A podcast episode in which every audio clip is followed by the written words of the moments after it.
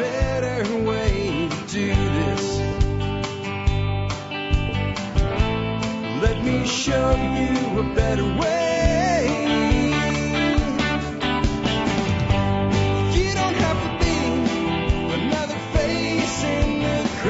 Hey folks, this is Jack Spirko with another edition of Survival Podcast. As always, one man's view of the changing world, the changing times, and the things that we can all do to live a better life. If times get tough, or even if they don't. Coming to you once again from Arlington, Texas, today with episode 536. It is Friday, October 22nd, 2010. And we are on a Friday, so we're going to do your calls to 866-65 Think. If you're listening now, obviously you can't call in live. The show is pre-recorded. That is a number you can call though anytime. Again, 866-65-T-H-I-N-K.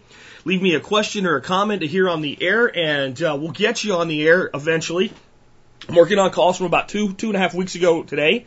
So we do build a backlog, but generally I get everybody on the air sooner or later. Once in a while there's a call that doesn't quite fit a show, I skip it over, but I save it, we go back and pull it in. Some of you guys called in like twice, like one right after the other. If you hear your call today and you don't hear your second one, I didn't pick the better one and throw the other one away. One's kind of just a funny call and uh, just kind of an interesting off-topic subject that we'll talk about. And the guy left another one that's more of a survival. The ones that did two, I'll, I'll get your second one. I just don't give you two on the air in one day because I don't think it's fair to everybody else. But get the calls in. Remember, we're talking about preparedness and homesteading and all that good stuff and being self-reliant and independent and life in general because we want to live the show credo, living that better life if times get tough or even if they don't. Before we do that though, let's go ahead and take care of our sponsor. Sponsor of the day number one, Sawtooth Tactical. Sawtooth Tactical is a great company run by a great guy who's going to take care of you no matter what you need. He's going to make sure you get what you need uh, as long as he sells it. If you want elephant tusks from him, I don't think he's going to help you with that. But if you need something for that tactical lifestyle, you're going to be able to find it at Sawtac. You're going to get first rate customer service, the best stuff and only the best stuff with the best service. Check out Sawtooth Tactical and remember, on Sawtooth Tactical, when you tell them in your order notes that you found them on the Survival Podcast, they always seem to throw a little extra goodie in there. So make sure you let them know that you found them here at TSP. Next up, the Lifesaver 4K. That's the Lifesaver 4000 water bottle uh, available from Ready Made Resources. The Lifesaver water bottle and its big brother, the Lifesaver Jerry Can, are filters that filter down to 0.015 microns, and that's smaller than all bacteria and viruses. This is a filter that'll make just about any water safe to drink. Now, we're going to talk about water today on the show, and we're going to talk about more about using water in your home. These devices are really not for filtering the water that comes out of your sink. Not that they won't do a great job, but it's not their purpose. They are rugged, portable containers designed for use in the field in situations where you need to make sure in a rugged environment that the water you're drinking is safe to drink and isn't going to make you sick. So for a major bug out, uh, for wilderness camping, for any kind of field level movement that anybody's doing, anything like that, these products were built for use by uh, rescue workers in the military. and That's how they're being used throughout the world. You can have that same technology available to you. Next up, make sure you check out our forum, guys. I'm not going to talk about anything else today with the social media stuff other than the forum. Uh, the forum is a great place to forge relationships. I can tell you there have been amazing relationships formed around the world and next door. People have, have realized that they've got people just like them just down the road a bit because of the forum. Get involved in the forum. Check out the regional boards. Tell your story. Ask your questions. Get involved. Uh, it is a great community. Last but not least, consider joining the Member Support Brigade. You do that, you get exclusive content available only to members. You help support the show at 20 cents an episode. That means every time I get on the air, you're basically paying me voluntarily two dimes. And if you think the show's worth two dimes an episode, you want a whole bunch of great stuff to get a return of investment back on, join the member support brigade. Uh, what kind of return of investment? How about $100 worth of free ebooks?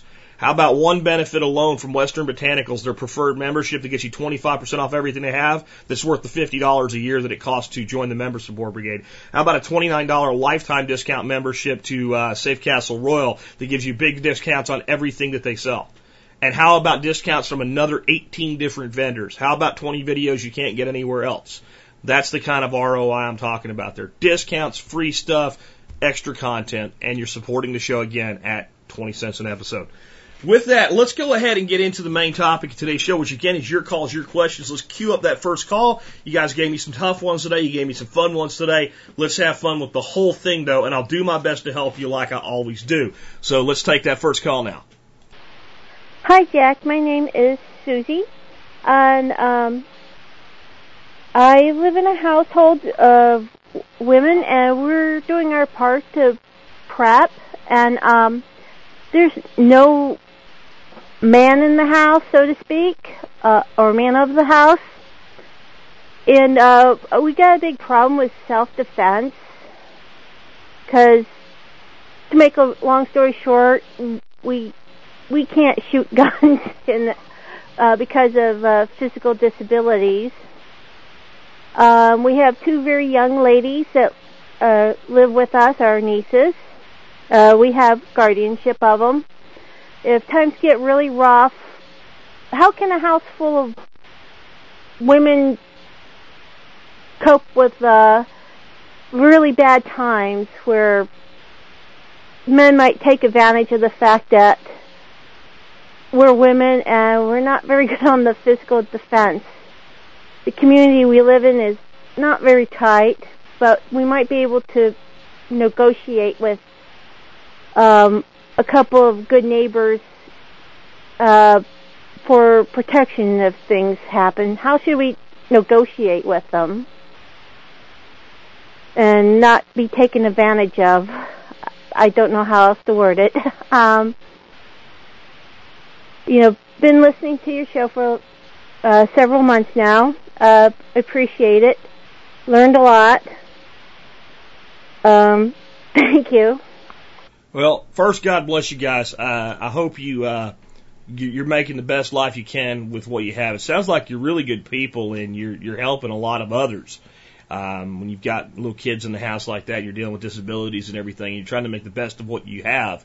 And uh, man, that's what it's all about. That's America. So God bless you. First of all, thank you for calling in and, and trusting me with such an important question. I, I really appreciate that. I'll do my best for you, but I am a man and I do think like a man. And if I see a nail and it needs to go down, I get a great big hammer and I pound the nail into the ground. So the first thing I'm going to say is I don't understand what physical disability would prevent you from being able to use a, specifically a handgun for self-defense and getting training on it. I don't care if you're in a wheelchair.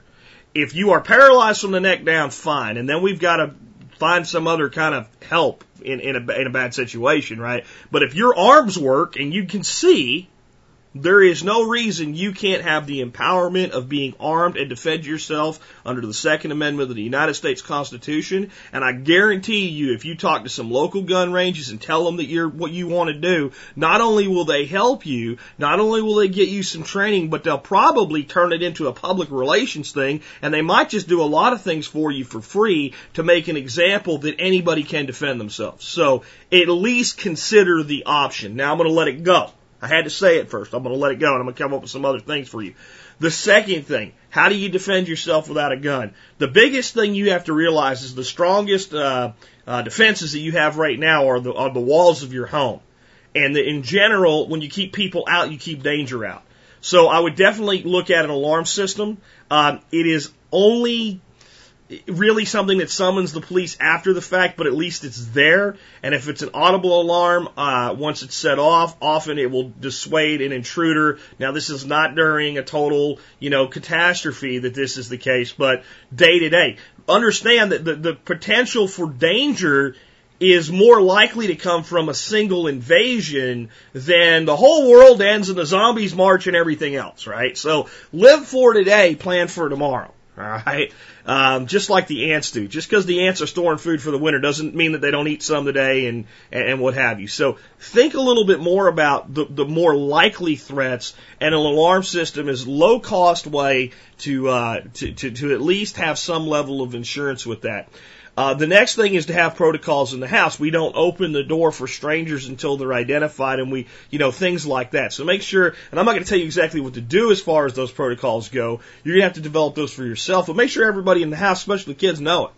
Just because some guy's smiling at you through the peephole doesn't mean that he's friendly. Um, next, do not advertise the fact that you're just some women alone. Uh, I would not advertise that at all. The only people I would let know that are trusted neighbors that you can rely on, like you're saying. Now, how do you negotiate with people for defense? You don't negotiate with people for defense, especially at a time when there's no real need for defense. Now, if, if, if something happened tomorrow and you're going to run out to a neighbor, you might ask them to help you out. But the best way you can make sure that if something goes wrong in your neighborhood, that your neighbors are going to be there for you and protect you is be a good neighbor, be involved with them, and make friends with them now. I'll explain to you how this works. When you like somebody, when you care about somebody and they're threatened, you defend them. Okay, that's that's in the the male, and that's in the female too, but it's really in the male with a woman. Doesn't matter if there's any kind of romantic thing or anything going on at all. Doesn't have to be that. If you are a female and you are liked, person just finds you to be a good person, and you are threatened, the natural male instinct is to provide defense. Again, I'm not putting it's not a sexist thing, but it's just more in, with women. It's when you threaten a child, it doesn't even have to be her child. You threaten a child, a woman turns into that.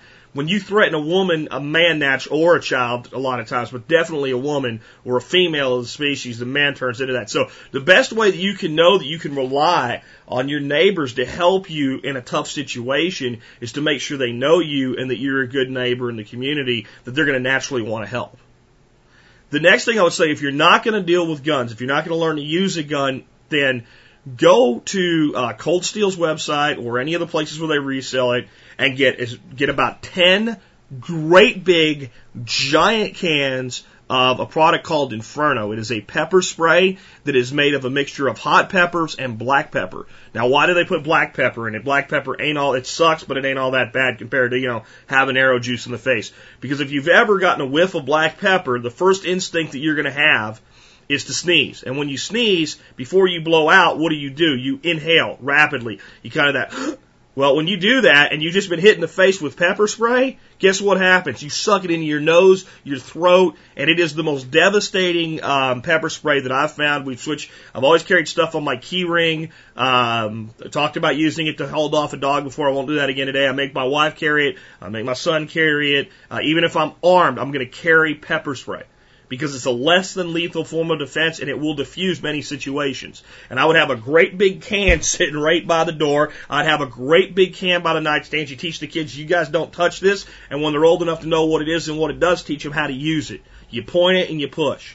And again, disabled or not, if you're, if your right or left hand works and you can see, you can defend yourself with an implement like that or even a firearm. But I would really encourage you, one, start living an empowered life. I hear some fear in your voice. Don't be afraid. When you're afraid, you send out signals that make you more likely to be victimized. Live in power. You are a strong person. The fact that you're doing the things that you're doing tells me that. Don't completely rule out farms. At least go see if you can get some education on them. If you're not comfortable, that's a personal choice. But then put some means of defense, and I can't think of a better one other than having good neighbors that know who you are and having great relationships with them. A good solid self-defense tool like pepper spray and protocols about when and when you do not open the door and maybe an alarm system. Great question. I hope that helps. It's the best I can do. Let's take the next one. Hi, Jack. Brent Amer calling from Prince Edward Island, Canada, member of the uh, forum and a uh, contributor to the podcast. Question regarding uh, older single people going into retirement. Uh, what are the things that you would like to be cognizant of, such as uh, infrastructure, well, septic, housing, roof, things that you need to plan for financially, capital expenditures that may catch you by surprise? If you can comment on that, that would be good. Thank you. Bye. Well, you did a pretty dadgone good job yourself there of naming the big ones. Obviously, if you have a well, you need to look at that. Um, what you'll find with wells, if you'll get a good well technician out to look at your system, is they'll tell you there's a few parts that are most likely to be ones that fail. There might be a resistor or something that, in my case, there was an electronic part that is subject to failure because of lightning strikes and not necessarily the well being hit, but the ground around the well being struck. So we keep an extra one of those around. So one thing you can do is anything that could fail, bring in a professional to look at it, tell you the products or the parts of it that are most likely to fail, and if you can have them in reserve. A septic system, if you do the right things, is basically a lifelong purchase. If you don't put things into the toilet that don't belong there. And I do believe in adding the bacteria stuff that you can add about once every three months uh, to help keep the septic system healthy. I don't know if it really helps as much as the manu- of course the manufacturer says it's wonderful. They want you to buy it. I don't know if it's as wonderful as they say, but it certainly can't hurt anything. and it's a good idea to do. Uh, so septic, as long as you take care of it, I don't think it's a big risk. It's always good to have capital reserves for anything that comes up. Your roof is something that, in general, most people end up replacing a roof every 15 to 20 years, and in some environments, uh, more often. Um, especially with harsh weather conditions, not necessarily hail or something that would be covered by insurance, but simply uh, solar radiation that's really heavy. One of the things you can look at doing to mitigate a roof issue is the next time you have to put a roof on, put a steel roof on. It'll outlast the house. It'll cost more, but you'll pay for it once. Now, if you're putting a roof on a house and you're 75 years old and the average roof in your area lasts 25 years, that'll take you to 100 and most of us are taking a dirt nap by 100. So at that point, it might make sense to just say the heck with it and go the cheapest route to put a decent roof on the house if you need it. If you're 45 and you're looking at retiring early at 55 and you're having to put a roof on your house, good time to think about putting that steel roof on your house. The biggest things with anything around your home that you're going to depend on is to put the best, longest lasting installation you can in when you do it and know the cost of repair and replacement and understand that everything that can fail is not going to fail. Some portion of everything that is, possible of failing will fail. So one of the best things you could do, for instance, is determine all the infrastructure on your property that can fail. Put together a capital reserve fund. It, it could be all with your retirement or whatever. Doesn't have to, but just a segment of that that you know is is is uh, is allocated toward upkeep, repair, and replacement of, of things that can fail. And if you have, let's say, a total replacement cost of thirty thousand dollars, have at least fifteen thousand or fifty percent allocated to do that, and you'll be able to get through most things. And if you do deplete it, you'll have time to figure out what you're going to do next. Uh, if you have nothing allocated for it, and the day that you take some money out, you're on a fixed income now. You're on a, uh, a fixed income bond fund, and and whatever Social Security is is around, and a pension or a four, whatever's there, and you're drawing from that, and you have to go pull fifteen thousand dollars out of it in a lump sum and pay for something and that reduces your monthly income now, or either you either you have two choices. You're either going to reduce your monthly income, or you're going to reduce, reduce the number of months that that income is going to come in, and that is no position to be in. So try to put a reserve of at least 50% of the total replacement cost of the key infrastructure on your property. And that's off the top of my head, guy. I gotta be honest with you, you know, like I sat around and thought about this. I still am under 40 and I still sometimes have a hard time reaching out 20 years into my own future, and I'm almost going to be 60, and thinking that way and giving you guys that are senior to me the best advice that I can. I only know so much, but that's that's the way I would handle that. And to any of you folks out there that are in your 60s or 70s and you listen to this show, thank you. I consider that a real honor that anybody that's been around that much longer than me would listen to me. I really appreciate you, and I appreciate uh, what you've done to help make this country what it is, and make sure you're spreading that wisdom that you're carrying. Because most of you folks in that age bracket remember the America that I never really got to know, and we need you guys to tell your stories and let people know them before you guys pass on, so that they're not forgotten when you're gone. We're losing the last of our World War II veterans right now, folks. The last of them. That's sad. So make sure if you're part of that generation, you're leaving something behind. Uh, again, thank you for the question. Best I can do. Let's take the next one. Hey, Jack. Uh, kind of a off-topic question, and you might not want to include this one on your show. Um, but I know you've stated a number of times that you're a big herp guy, um, raise and keep a variety of snakes. Um, well, with the winter coming, we've had some small furry critters move into our house. Um, I was curious on trapping them and uh, feeding them to our snake. I've heard people say, "Oh, you don't want to do that. There's parasites and whatnot," and oh, you know, horrible. To other people going, "No, it's really not that bad. We you eat deer and rabbit. You know what? You know, you think there's going to be that much more parasites in a field mouse? It's probably healthier than the mice you're getting, you know, jacked up on, you know, antibiotics and whatnot from the mouse factories. So I was just curious to know as a, you know, prepper and as a herp guy, what you thought on, you know, capturing using, you know, non-poisoning methods, obviously, and feeding, you know, the field mice that wander into our house to our snake? Thanks, Jack. Looking forward to your answer. Well, I can see why you'd think I wouldn't put that on the show, but I think it's really necessary every once in a while, as serious as this stuff is, that we kind of back off and just talk about something that's a little fun and a little funny. And if you are a, a reptile enthusiast, then you might actually want to know the answer to this question. And even if you're not, you're probably thinking, well, a bunch of crazy snake keepers, and maybe I can make it a little bit entertaining for you. But here's what I can say to the answer to your question. Uh, out in my backyard in the springtime, I have a bunch of these great big blackbirds called grackles, and I take out my pellet gun and I shoot those damn things because I don't like them there and they disrupt everything else that's going on. And after I take out about a half a dozen to a dozen in the springtime, they don't show up again until next spring. They seem to be pretty smart birds that learn that this is not a good place to be.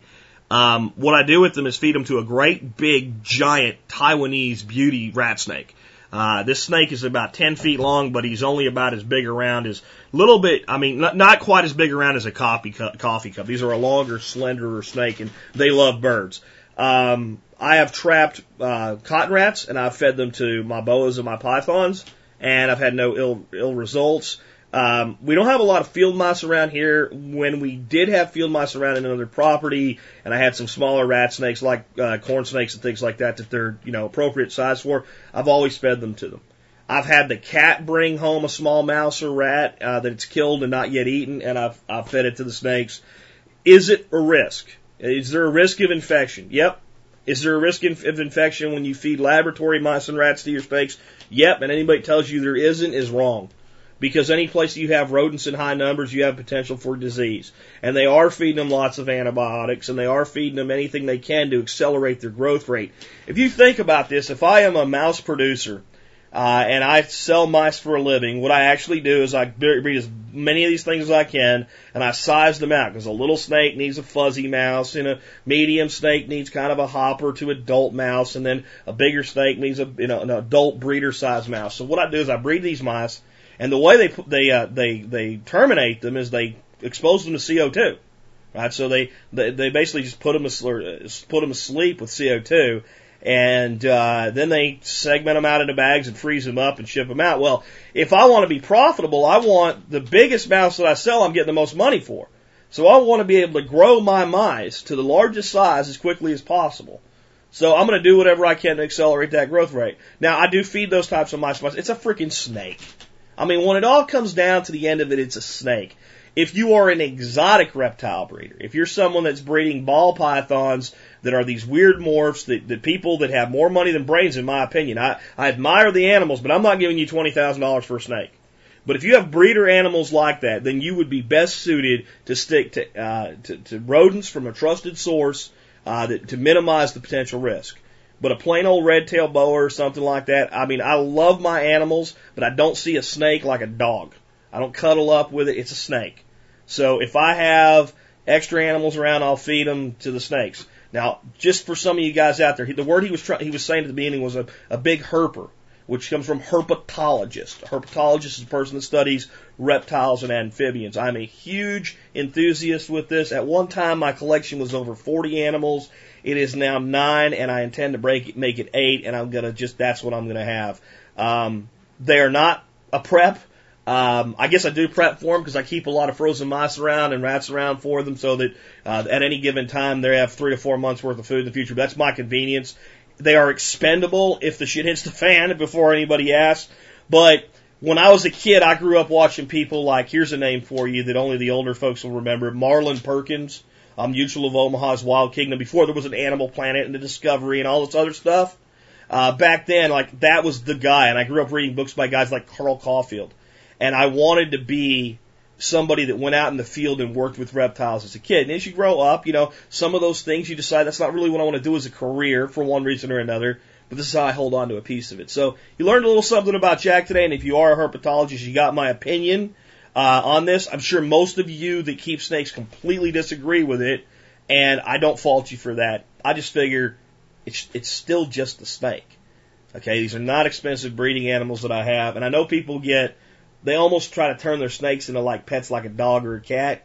As much as I love them, they're not that for me. Uh, I do like knowing about them, and I do think it gives me an advantage in a situation where I have to deal with snakes in the wild. Uh, and I am a, a conservationist with reptiles. And I don't want you to think I'm cold-hearted toward the cold-blooded. Um, if you live in this area and you have a rattlesnake show up or something like that, if you call me, I will come get it and I will take it far from civilization and I will release it. Uh, so if there's any way to do it safely, um, if you kill it because you felt you had no other choice, I understand in a populated area. Uh, I do not like people that go out of their way just to kill any snake. I do not think that any good snake, you know, I, I really have a problem when people think the only good snake is the dead snake.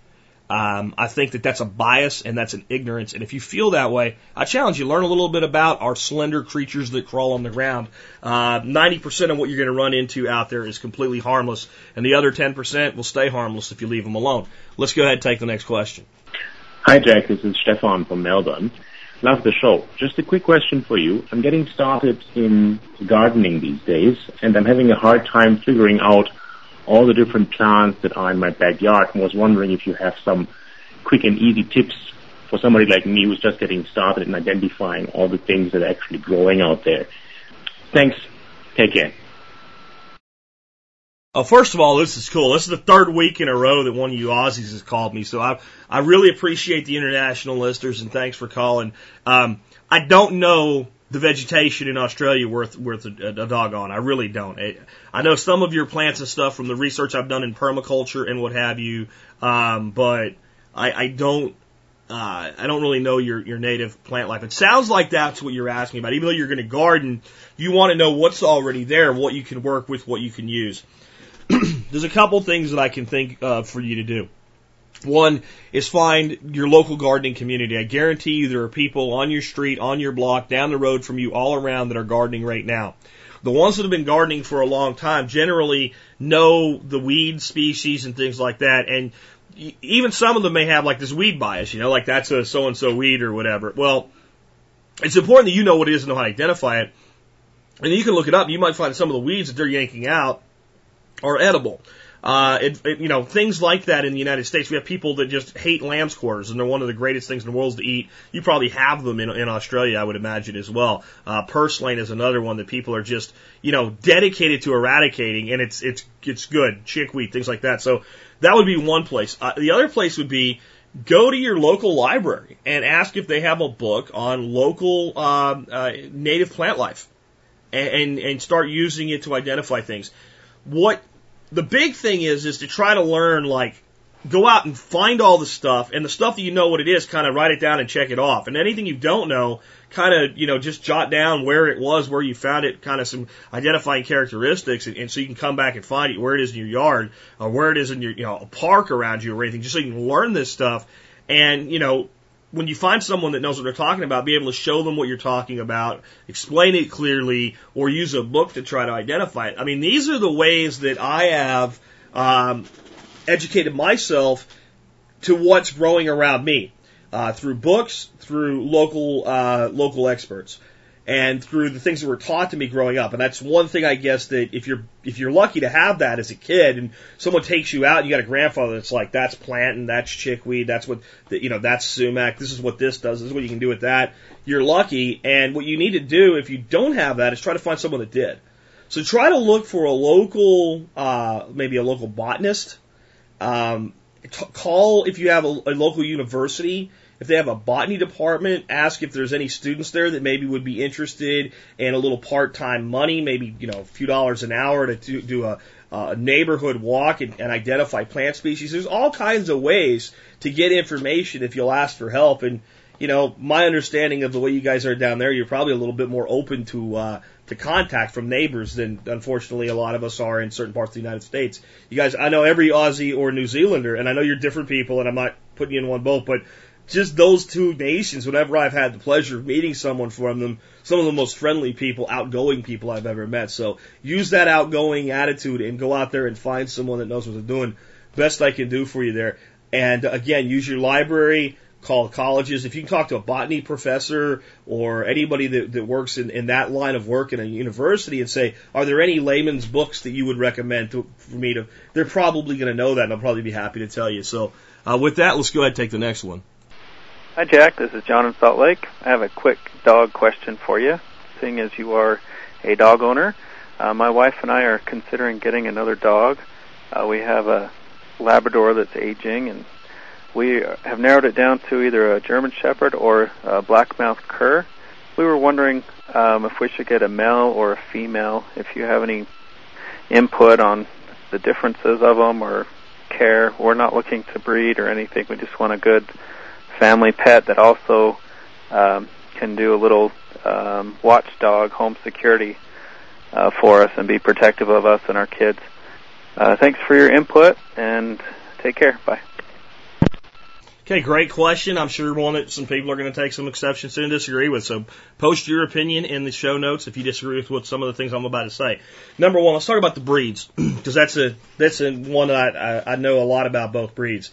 As an owner of a German Shepherd, I can tell you that they are absolutely courageous when required to be, even if they're timid otherwise. Like uh, our dog Max, if he's in trouble or something, he's all timid and all. But if there is a sound outside at night, that dog is charging toward it and he wants to know what it is, and he's not going to stop until uh, until he finds out or makes it go away. And uh, I have no doubt that this dog, as gentle as he is, as easy as it is to bring someone around and immediately make a friend out of him because he's told so, would bite and continue to bite if there was ever a situation where it was needed. And it's certainly intimidating to see a 120 pound German Shepherd charging at you. Uh, so great dog for what you're looking for because the other side of them is when they're a well acclimated family pet, um, they love kids. Uh, the kids can play with them. I had my grandmother had one when I was a little baby, uh, about like a year old, two years old, just learning how to walk. And they found me at one time standing on his feet trying to put socks on him back into a corner, and he wouldn't even growl. And this was a dog that was actually considered an aggressive uh, German Shepherd. Uh, they also, to their dismay, found him one time. I was told, you know, obviously I can't remember this. When I was an infant, in one of those swings, uh, you wind up and the swing swings the baby, and they had left the room for a second, and the swing stopped going. I started crying, and they came back, and this huge dog had my tiny little leg in his mouth and was swinging the swing for me. Uh, which of course they were terrified when they saw it until they realized what he was doing and still wanted him off. But German Shepherds are just great family dogs and great defensive assets at the same time and extremely intelligent. I'll get back to the intelligence in a second. Blackmouth Cur, um, almost the same, but a different attitude. Much more of a laid back dog in general, but really defensive of a family if they feel the need to. Very good at identifying when there is a threat, and then something that's that's really unique to them is not unique, but more so I would say than even a German Shepherd. When it comes to defending people, uh, German Shepherds, if it's small and helpless, they really gravitate towards like an infant or something like that. Blackmouth cur, cur in general seem the children, not just one they're little tiny, but anybody that's a kid in that whole adolescent range. If they think that kid's uh, being threatened, the person threatening them is going to have to shoot that dog to get to the kid. That's just how they are. They just have that in them, and they're very tough dogs. That's why a lot of times they're inbred with other dogs and used for things like boar hunting. Uh, so they're a strong, tough, and they're a worry-free dog. You're going to be less likely to have hip dysplasia and things like that in a cur than you are in a German Shepherd. Now, male, female, which is what you really asked. I, I just couldn't not comment on that just because I like both breeds so much. Um, male, female, I'll put it to you this way. You get a little bit more of that assertive attitude, courageousness from a male dog. Not that a female won't exhibit it when it's necessary, but they just have a little bit more of that prominence, that that that attitude, that you know. Uh, health wise, I've found males to be a little bit less likely to need a trip to a vet than a female, and I think that's true with all species, which is why women end up paying more for health insurance than men.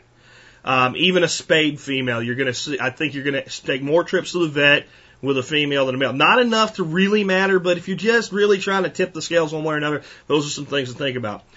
The thing with the male and the assertiveness in a male dog comes more stubbornness. I have always found it easier to train a female than to train a male. Not that I can't train them both, not that I can't get their their their tasks accomplished almost in the same amount of time, but I've found that females have been more eager to please if you wanted to give a dog an IQ test, I think a German Shepherd's a more intelligent dog than a cur. And I think because of that, they're harder to train because when you're smart, you're more likely to figure out how to not do something you don't feel like doing. Give you an example recently of how smart these damn dogs are. Um, my wife was watching that guy, what's his name, Cesar, uh, the dog whisperer guy, and they had this little dog that was uh, attached to his toy. So the way he she he dealt with this little freaky chihuahua chihuahuas, he would just stand on the toy until the dog gave up. And I mean, this was like an aggressive dog. Now Max isn't that way, but when we're playing fetch with him and all, he's really attached to his toys. I've taught him leave it, and I can pick it up without him. But every once in a while, he jumps at it. So she's a little less assertive with him. So she's doing this, and he drops it when he's told to drop it. Now she stands on it, pushes him back, makes him sit down, and then picks it up. Well, he does this, and he gets along with this for a while. So I take him outside the next day. And I tell him, he sits down, I say, drop your toy. He drops his toy between his feet, and what's he do? He takes his front paw and he stands on it and he looks right at me. Like, now what are you gonna do?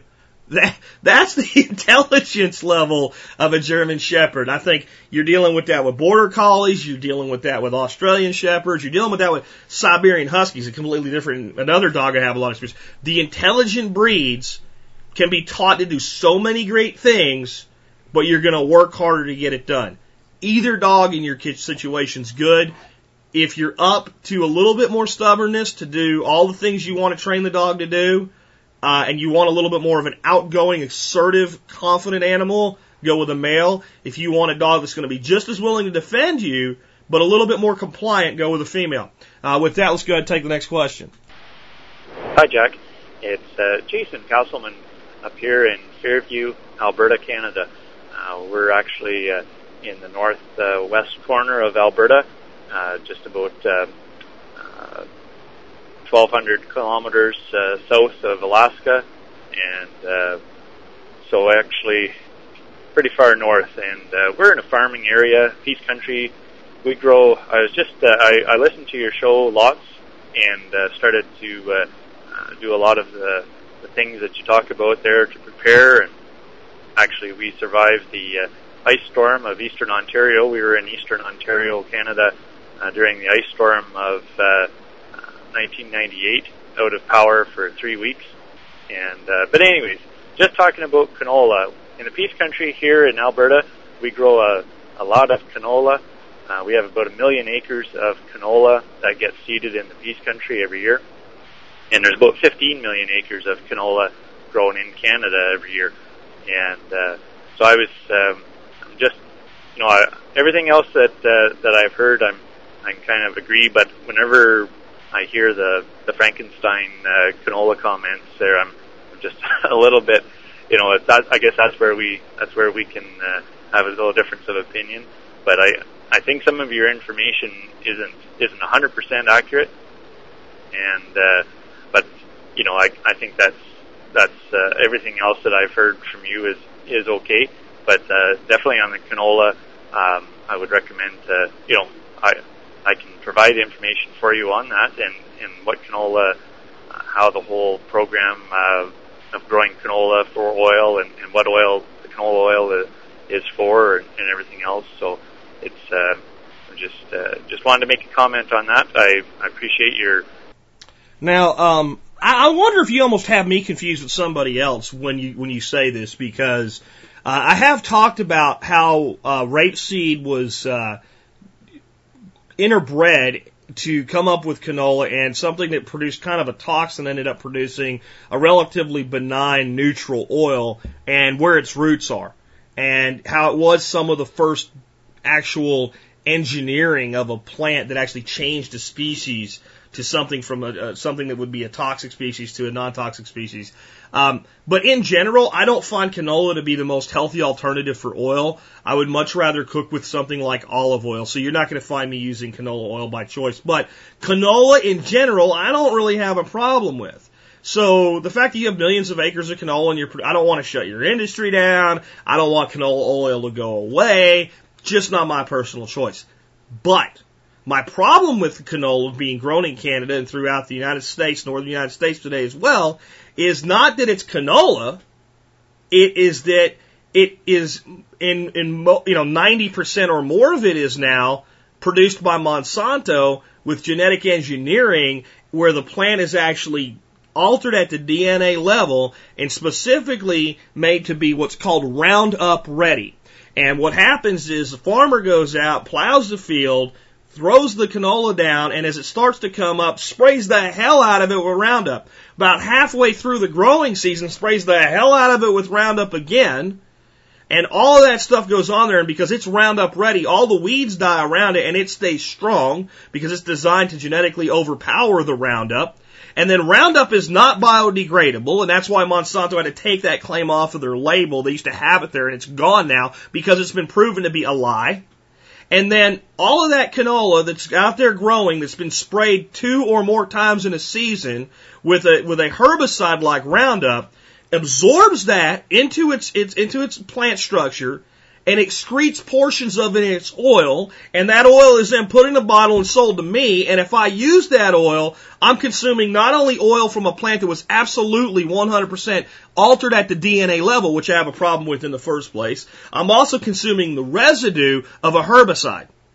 So that's my issue with the canola that's currently being grown. If we go back 20 years, to when the canola being grown wasn't that way. Again, not my first choice for a healthy oil, but uh, fine. Okay, so everything I've just said, as far as I know, is 100% factual. You said i I'm wrong. Now, if you can show me where I'm wrong about that, I'd love to see it.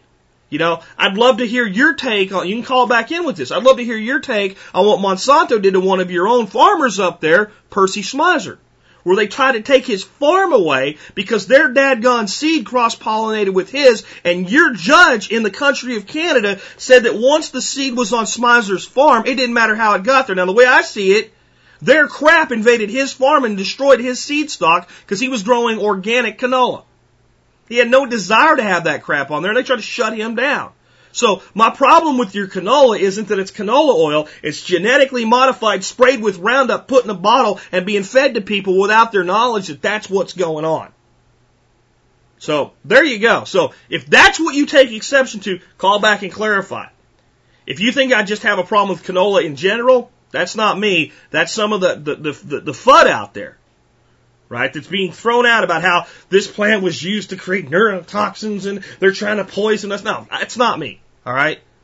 You'll get that from other sources. My problem, genetic engineering, non-biodegradable herbicide, excreted in the oil, put in my body. Got a big problem with that. There you go. Next one, let's go ahead and take another question. Hey, Jack. Uh, this is Nelson in Virginia. Um, I'm wondering if you could recommend uh, a wood stove, a small wood stove, or you know, small to medium. Uh, what would you recommend? Thank you. Brands of wood stoves are not something I know a lot about. I do know that they're pretty much a, a really great way to heat.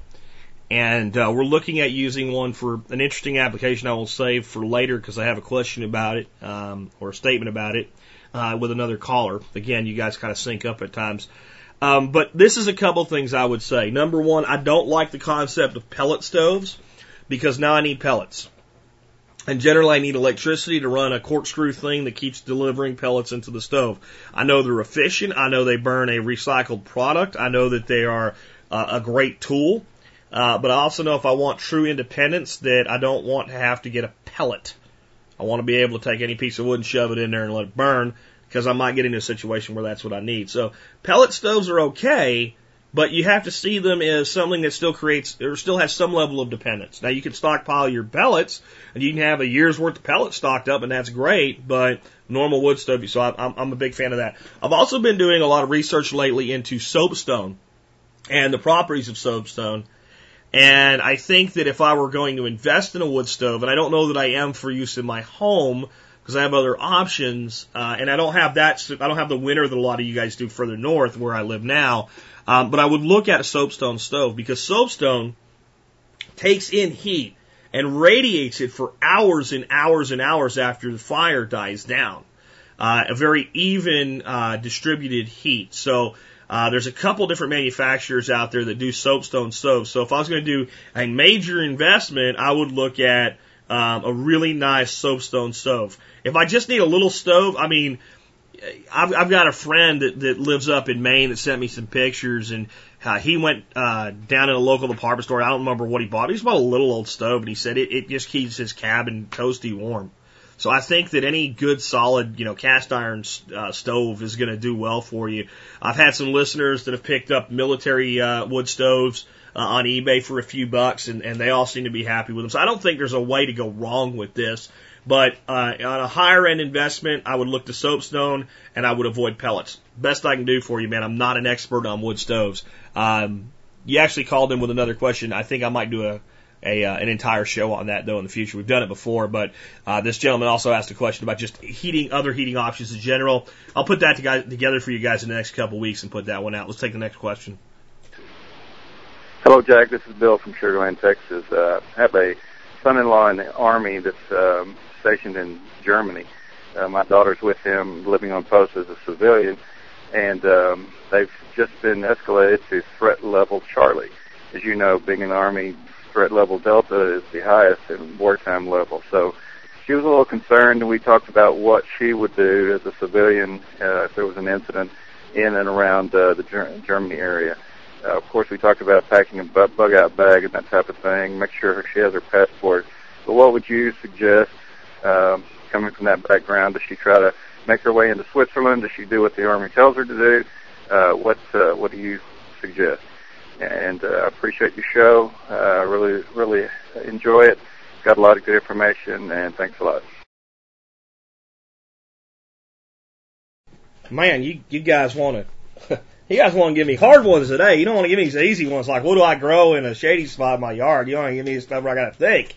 Um, seriously though, first of all, uh, tell them thanks for serving both both the, both uh, his son uh, for for his direct service and and the, the wife for supporting him. I think we forget about our military spouses. It ain't an easy job being a military spouse and having to move all over the world and support a spouse. And a lot of military marriages, more than the normal, uh, number end up in divorce. And the devoted military spouse is as important to our military as the men that are fighting because we all are fighting for something. And our young men that are over there unmarried, they're fighting for their mom and their dad and their sisters and their brothers and the people they went to school with. But the day a man takes a wife, he starts fighting for her, and that's a whole other level. And that's why those older NCOs have a little bit more wisdom than the ones that are uh, young and, and full of spunk and are there to uh, to go to foreign lands, meet interesting people, and kill them, as the T-shirt says. And that tempered wisdom is the is the cap uh, that makes the backbone that is the private in the army the effective tool that it is. So thank you to both of them. On the question, um, first of all, yeah, does she listen? Does she do what the army tells her to? Uh, maybe. What you do is you do listen to the army. If the army puts out information for the civilians uh, that are living off post, near post, or on post, uh, in and around the area. Listen very attentively, and at the end, you still make your own decision. Because a military spouse, to me, is putting out a level of service, but they are not accountable to the Army. The Army doesn't tell a, a, a, a soldier's wife or a soldier's husband what the hell to do. They might tell them what to do with the housing that's provided to them, but that's where it ends. As a civilian, you make your own decision. So you take the advice and then do what you will with the advice. Uh, the second thing is that the terror alert that, that went up over there, the uh, the the army alert that went up is over there now is about localized terrorism. It's not really about Europe melting down into a cauldron of, of hate and, and, and ashes. Um, there's some real problems in France and uh, Greece right now, but Germany's pretty dadgone stable. They're more worried about the lone person setting off a bomb somewhere or doing some kind of biological attack or something. And in that case, you know, obviously wherever the danger is, you got to get the hell away from it. Longer term and bigger though, getting into Switzerland may or may not be the right thing to do. I mean, it ain't always going to be like World War II where there's this little neutrality center in the middle that everybody is, uh, everybody's happy to leave alone. We don't know what's going to happen next. It's probably one of the more stable local places. But I would say that one thing that any military spouse serving overseas, especially if they have children in their care, needs to be prepared to do is to leave that country in 30 minutes flat if they feel they need to. The soldier, the marine, the sailor, the airman is going to have to stay behind. That is their job, that is their duty, and they don't desert that. But the spouse should be ready to get on a plane and come back to America in 15 minutes if she has to. And if there's a situation, I don't think it's there now, but if there's ever a situation where it looks like it can get really, really bad, and there's any doubt in your heart or your mind, get out of the country. Go home. If it's just as bad here because something's going on globally, maybe Switzerland is the place to go. That's not the most likely thing, and we all know that. Um, if it's really bad there, it's probably safer places over here. So they need to have a plan for this. They need to have folks back home that they can put them up because obviously there's no way on a soldier's salary you're going to maintain uh, a second property back in the United States in most instances. Uh, so they need to have a plan to get the hell out. They definitely need to have a good solid bug out bag. Remember, your bug out bag isn't something you run away with. It's designed to get you from a point of danger to a point of safety and support you for 72 hours. Um, pay attention to what's going on around them and having friends in the local area, local native German friends, or if they were in Italy, I'd say about Italian friends, or not. So it's not about Germany, right? This is about anywhere you're stationed. Having local friends, local contacts that you can rely on outside of the circle of influence that is the military, um, I think is a good idea. For those that believe that in a shit at the fan scenario, that our military is going to do everything they can to make sure that they take care of you know, let's leave the soldiers out for a minute, and the abuses that go on there, but of our families, uh, of the soldiers' families, um, I think they will as they can, but don't you bet on it. You be prepared to take care of yourself. If you are in the military and you have a spouse, you make sure there's a plan in place for them. If you are a spouse, you make sure you have a plan in place. And you make sure that yes, you do listen to command, but you listen to command, you listen to what's going on around you, you listen to local media, you pay attention, you keep an ear to the ground, and in the end, you are not required to follow orders. And if you have to leave your spouse behind and go back to the United States, it's sad, it sucks, but it's part of the commitment you have as a military family. Sometimes soldiers have to go where families cannot. And sometimes families have to depart from where soldiers are. And that's just a reality. So, best I can do with that one. Like I said, it's a hard one. And again, send both of them my thanks for their service. Uh, let's go ahead and uh, take another one. Hey, Jack. Love the show. Uh, question for you concerning the uh, gold-lined uh, one-gallon paint cans um, that you've been talking about recently.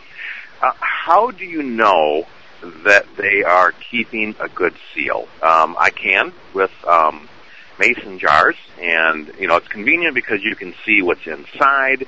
Um, and this is for dehydrated items. Um, you know, you can see what's inside, and I can tell that I've got a good vacuum because I always vacuum seal what I, uh, the dehydrated foods that I store in the glass jars, and I throw in some O2 absorbers too. But but I do vacuum seal them, and you can see that there's a seal because the lid is drawn down. Um, when you're talking about storing something for five, ten years, um, again, how do you know that you still have a good seal on those one gallon cans? Uh, just curious. Thank you. Ah, nice easy one finally. okay. Um, the paint cans this guy's talking about, I buy from a company called the Cary Company because everybody always asks the Cary Company. You can go to their website, just Google the Cary Company, look them up. If you can't figure out how to buy, hit contact us, contact them, and they'll happily quote you and sell you whatever you want. I generally don't use the gallon cans he's asking about. I believe the size I use are actually pints. I bought ones that would fit in my Shelf Reliance uh, Harvest 72 because I thought it was a great way to store them. Uh, but as far as the seal, well, first of all, you got to realize what you're using. You're using a can that's designed to hold paint. Now, the ones with the, uh, the FDA approved uh, gold uh, phenolic coating uh, are not really designed to hold paint. They are designed to hold foodstuffs.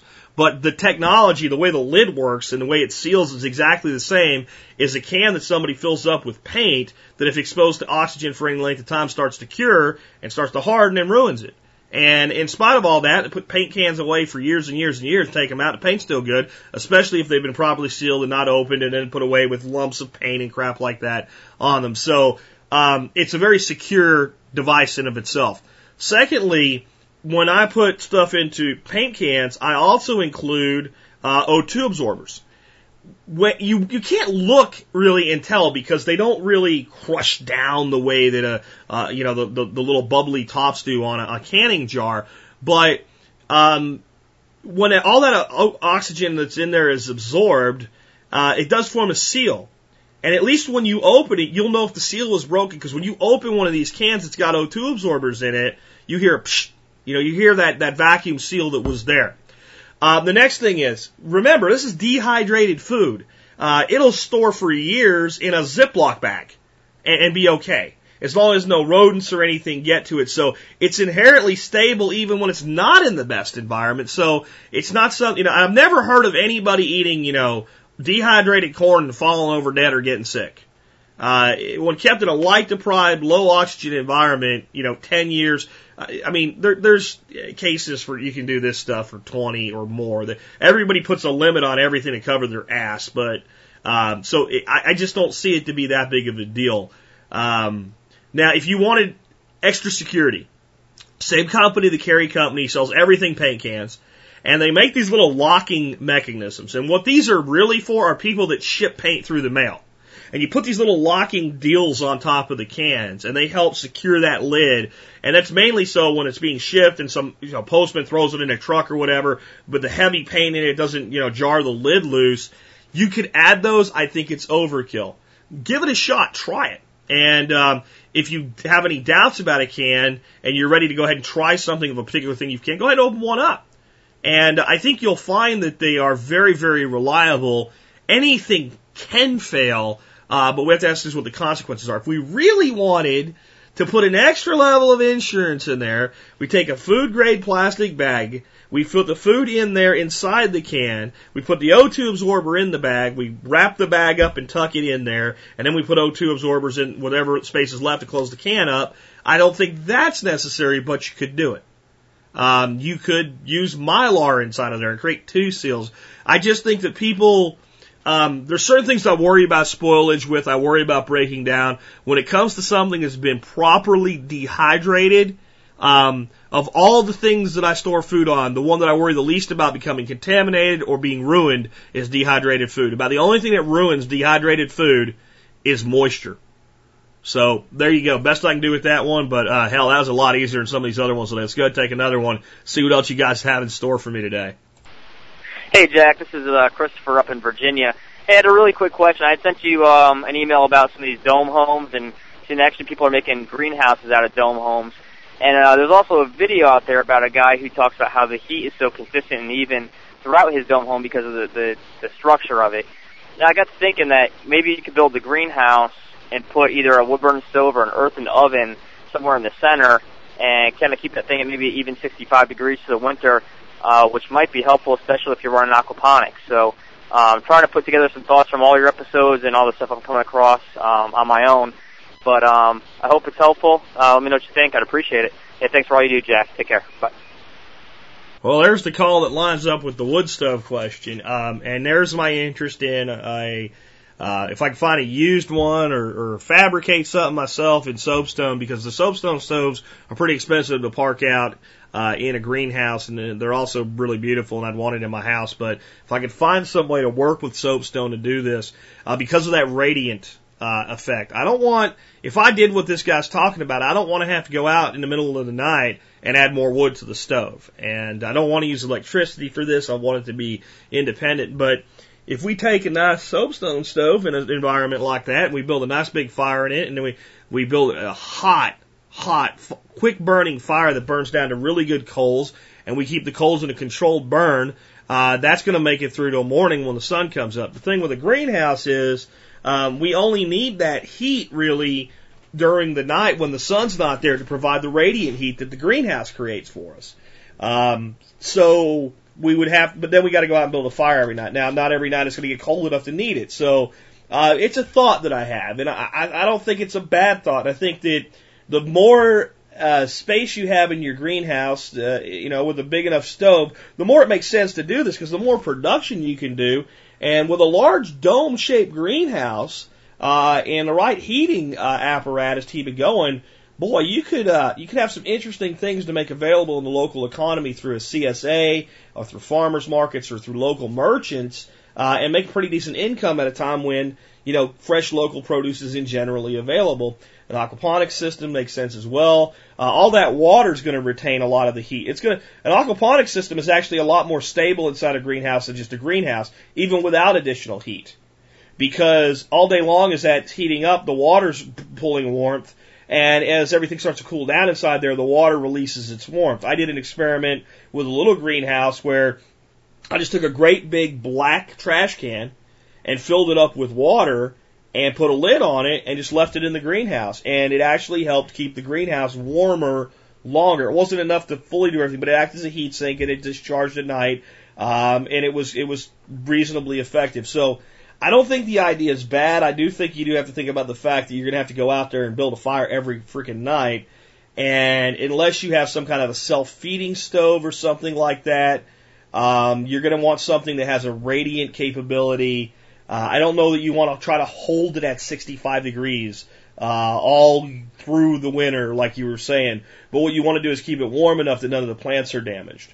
And uh, another thing you're going to have to think about, though, is obviously if you got this thing centrally located in the center of a dome, you're going to have to put in some kind of a ventilation chimney type system, and you'd have an area directly around that where not only can't you put your plants, but you're going to want to uh, keep open and accessible so that if you happen to be in there and try to squeeze between a location in the evening as after you've built a fire, you're not going to burn yourself on your stove. You're going to leave working area, so it's going to require an overall larger construction.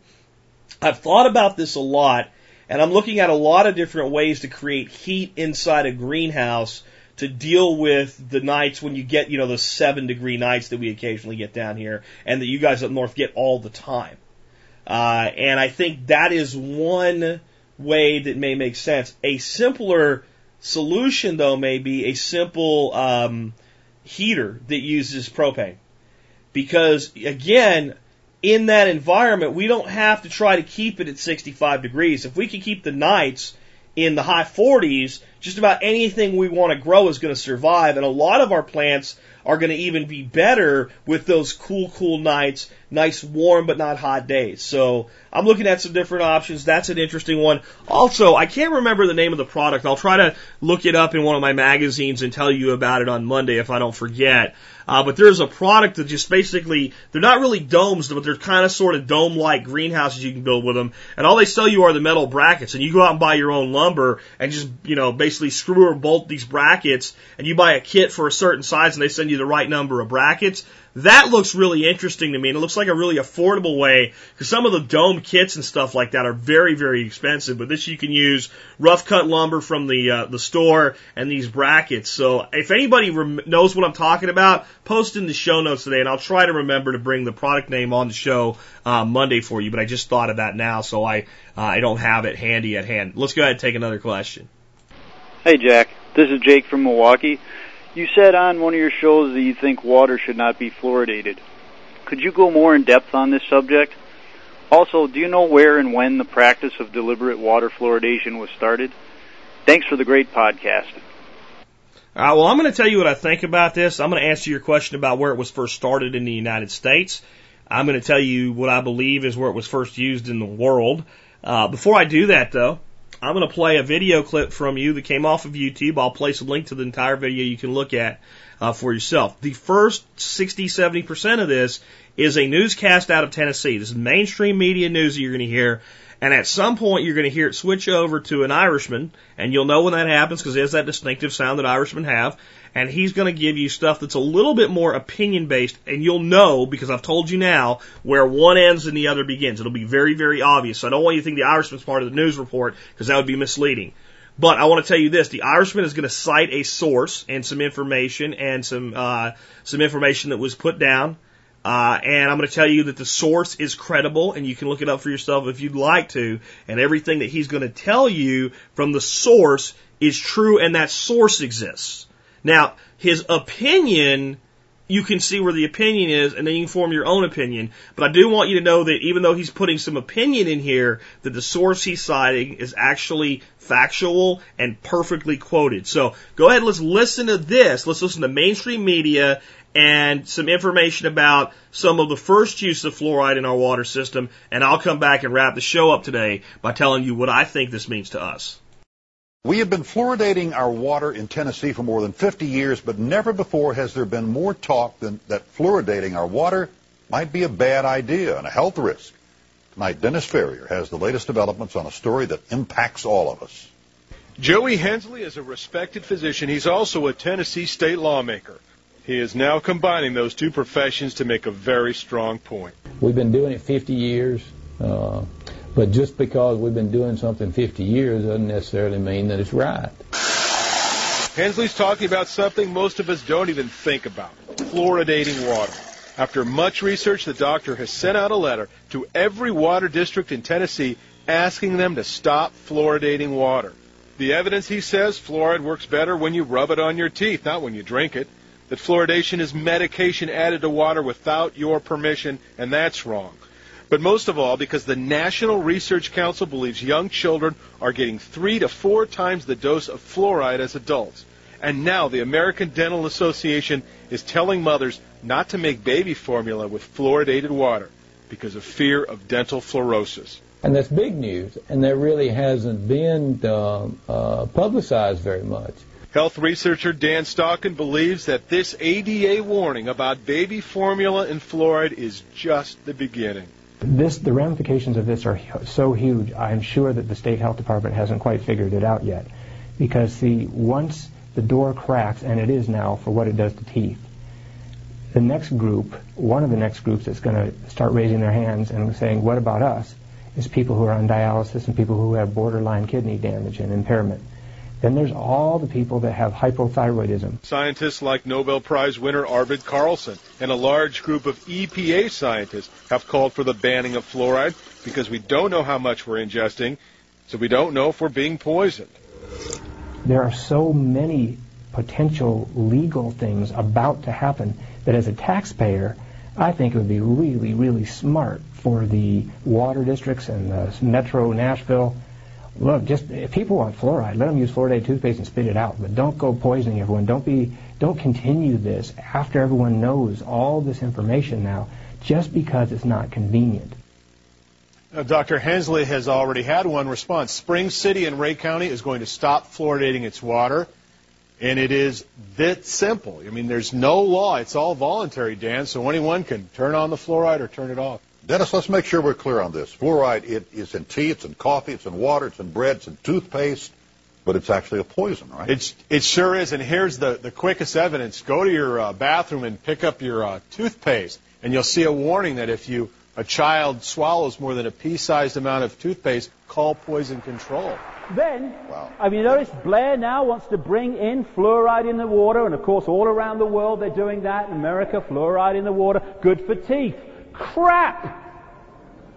In, in Toronto, there's a guy called Limeback, who was one of the greatest um, supporters um, of fluoride in the water. He's the head of dentistry at Toronto University. He's come out now and said, for God's sake, don't have it, don't have it.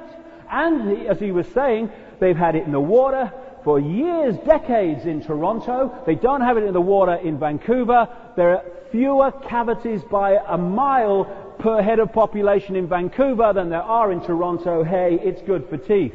Aye, wait, let's see what it's really about. Do you know when fluoride was first put in drinking water? In the Nazi concentration camp. Stands back in amazement, can't believe it. This is Charles Perkins, a chemist who wrote to the Lee Foundation for Nutritional Research, Milwaukee, Wisconsin, in 1954. And this is what he wrote. In the 1930s, Hitler and the German Nazis envisaged a world to be dominated and controlled by a Nazi philosophy of pan-Germanism. The German chemists worked out a very ingenious and far-reaching plan of mass control, which was submitted to and adopted by the German General Staff. This plan was to control the population in any given area through mass medication of drinking water supplies. By this method, they could control the population in whole areas, reduce population by water medication that would induce sterility in women and so on. In this scheme of mass control, sodium fluoride occupied a prominent place. That's what it's about. Okay, like I said, the, the Irishman had some opinions there that were specifically saying that basically they're using this stuff to kill us and dumb us down. Um, I don't actually believe that. For those of you that think I've crossed over into the netherworld today by bringing this subject up, answering this question, bringing this information to you, uh, I have not. To believe that, I would have to believe that all of the people all over the United States that work in these water treatment facilities that dump this crap into our water, that have the job of doing it, actually think that it's a good idea to dumb people down and kill people. Um, I would have to believe that there's a vast conspiracy that infiltrates every part of society that has decided to do this to people. And if I believe that, I would tell you that I wouldn't expect 60% of our water supply to be fluorinated. I would expect a law requiring it, uh, and I would expect it to be 100%. I wouldn't expect local water municipalities to be able to stop doing it with no pressure from anybody. Um, I wouldn't expect any of that. So I think that the main reason that fluoride is used in our nation today is because people are wrong and believe it helps keep our teeth healthy. Uh, so that's why. But it doesn't change the chemical. It doesn't change what it is. It doesn't change what's been done with it. Here's some other facts. These are absolute facts. When they get a bag of this stuff into a water treatment facility, and they open that bag and they set it up so it'll drip into the water supply and provide a one part per million, which is the goal of these programs, one part per million of fluoride to our water. The bag says deadly poison and lists symptoms like kidney and liver failure and death as a result of ingestion of it. It is a poison. Well, you heard the newscaster say that if you go get a, a tube of toothpaste and you read the warning label on the tube of toothpaste, it'll say that if you have somebody swallow more than the recommended amount for brushing with, call poison control. Is factual. If you doubt it, right now go get a tube of toothpaste. If you're at work or in the car, when you get home, go get a tube of fluoride toothpaste and read it for yourself. If you go to the store, and like uh, Home Depot or something, look where they have poisons for rats, for rat poison, many varieties of rat poison you look at, you will see one ingredient in it, one primary active ingredient, and it will be sodium fluoride. It is a poison. Now, the person that objects to this says, oh, but it naturally occurs in our water in certain areas. Yes, feces naturally occur in our water in certain areas. Cryptosporidium naturally occurs in our water in certain areas. Arsenic naturally occurs in water in certain areas.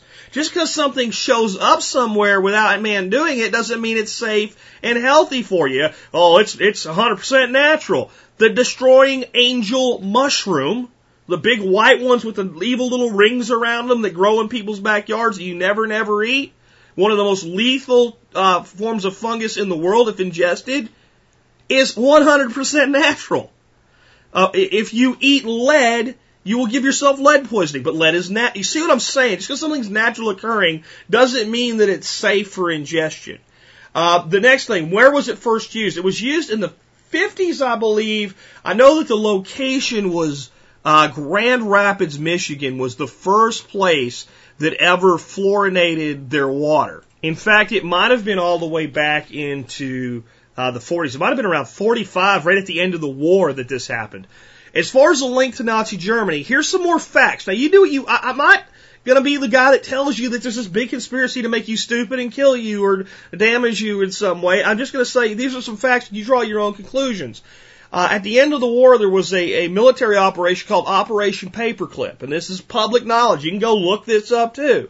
And this was a program by which former Nazi scientists were brought over to the United States. People like Wernher von Braun, who was became part of the space exploration project, and and the people that helped us, you know, build weapons and rockets and missiles. Those were the ones that got all the press. They said, "Look, isn't this great that we're bringing these guys over?" And you know, they really weren't bad guys. They were just doing what they were told. I mean, these weren't the guys running the uh, the concentration camps or anything. This is a guy building a rocket. Now he's gonna come here and build rockets with us. Isn't this great? Well, what they don't tell you about Operation Paperclip is there were people brought over there that were working on germ warfare and all of these other things, and all of a sudden we start putting our fluoride in the water right after that happens. Now, I'm not saying that, you know, some Nazi advisor said to our government, you do this to dumb your people down too. I'm just saying that the people that did it first, some of them were brought over here as scientists that we were going to use for our own use, and next thing you know, we're dumping a toxic substance into our water. The problem, the big problem with fluoride uh, is twofold. Number one, well, it's only one part per million. How much water do you drink a day? So that's the thing. If I drink a lot of water and you drink a little, I'm putting a lot more in my body. Number two, it's a, a toxin that accumulates in the body and is hard to excrete. So over time, the level inside my body or your body, if we're ingesting this crap, continues to rise. So it doesn't like you, you, drink it today, and if you didn't drink fluoridated water for the next two days, it's all gone. No, it's in your body. It gets stored in your bones. So that means that the level in your body over time continues to go up. And, I mean, those are huge issues to me. And I just don't think it's worth the risk. If you want fluoride for your teeth, you can brush your teeth and spit it out like the guy from Tennessee said. Um, I do think fluoride, used properly, has an effect in helping keep teeth enamel uh, more stable over time and, and prevents decay. I don't think there's anybody that can doubt that it does that. Is it necessary for good dental health? Not necessarily. But I, I don't see it as something that it doesn't do what they say it does. But ingesting it does nothing to do that. When you drink fluoride water with one part per million of it, how long is that in contact with your teeth versus how long is it in contact with your body? I put it this way before. I think it makes about as much sense as saying, well, suntan lotion uh, prevents sunburn, so I'm going to drink a couple ounces of suntan lotion and then go outside. Uh, it might get on my lips as I drink it, and it might prevent sunburn on my lips. And if I wipe my mouth, I might get a little bit on my face, and it might do that but all of it that went into me uh, primarily has been toxic in my body and hasn't actually done its intended purpose.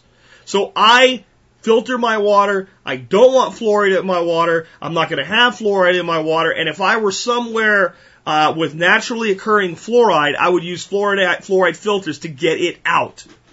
Now, I've given you what I know to be fact.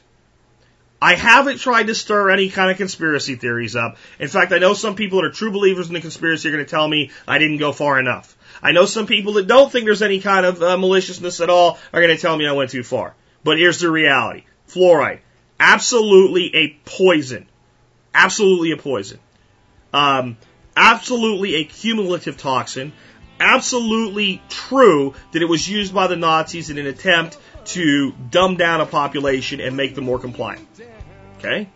Uh, here's some other facts. Most of the fluoride that is put into our water today is actually toxic residue from industrial processes. Um, and a lot of the fluoride being used in America today is being produced in China.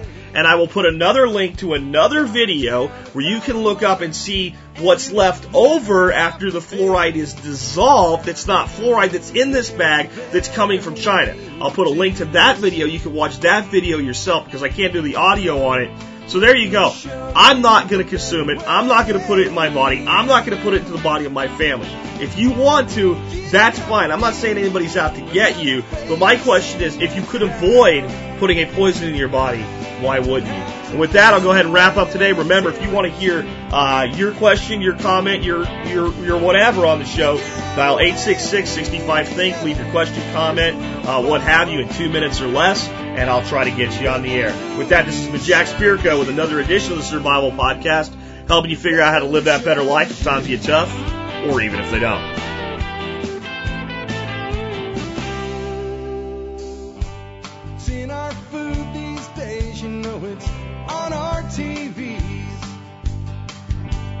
Sometimes we forget we are what we eat. I don't know the answer. It's like there's nothing I can do. It's the price we pay, I guess, when we follow all the rules. There's a better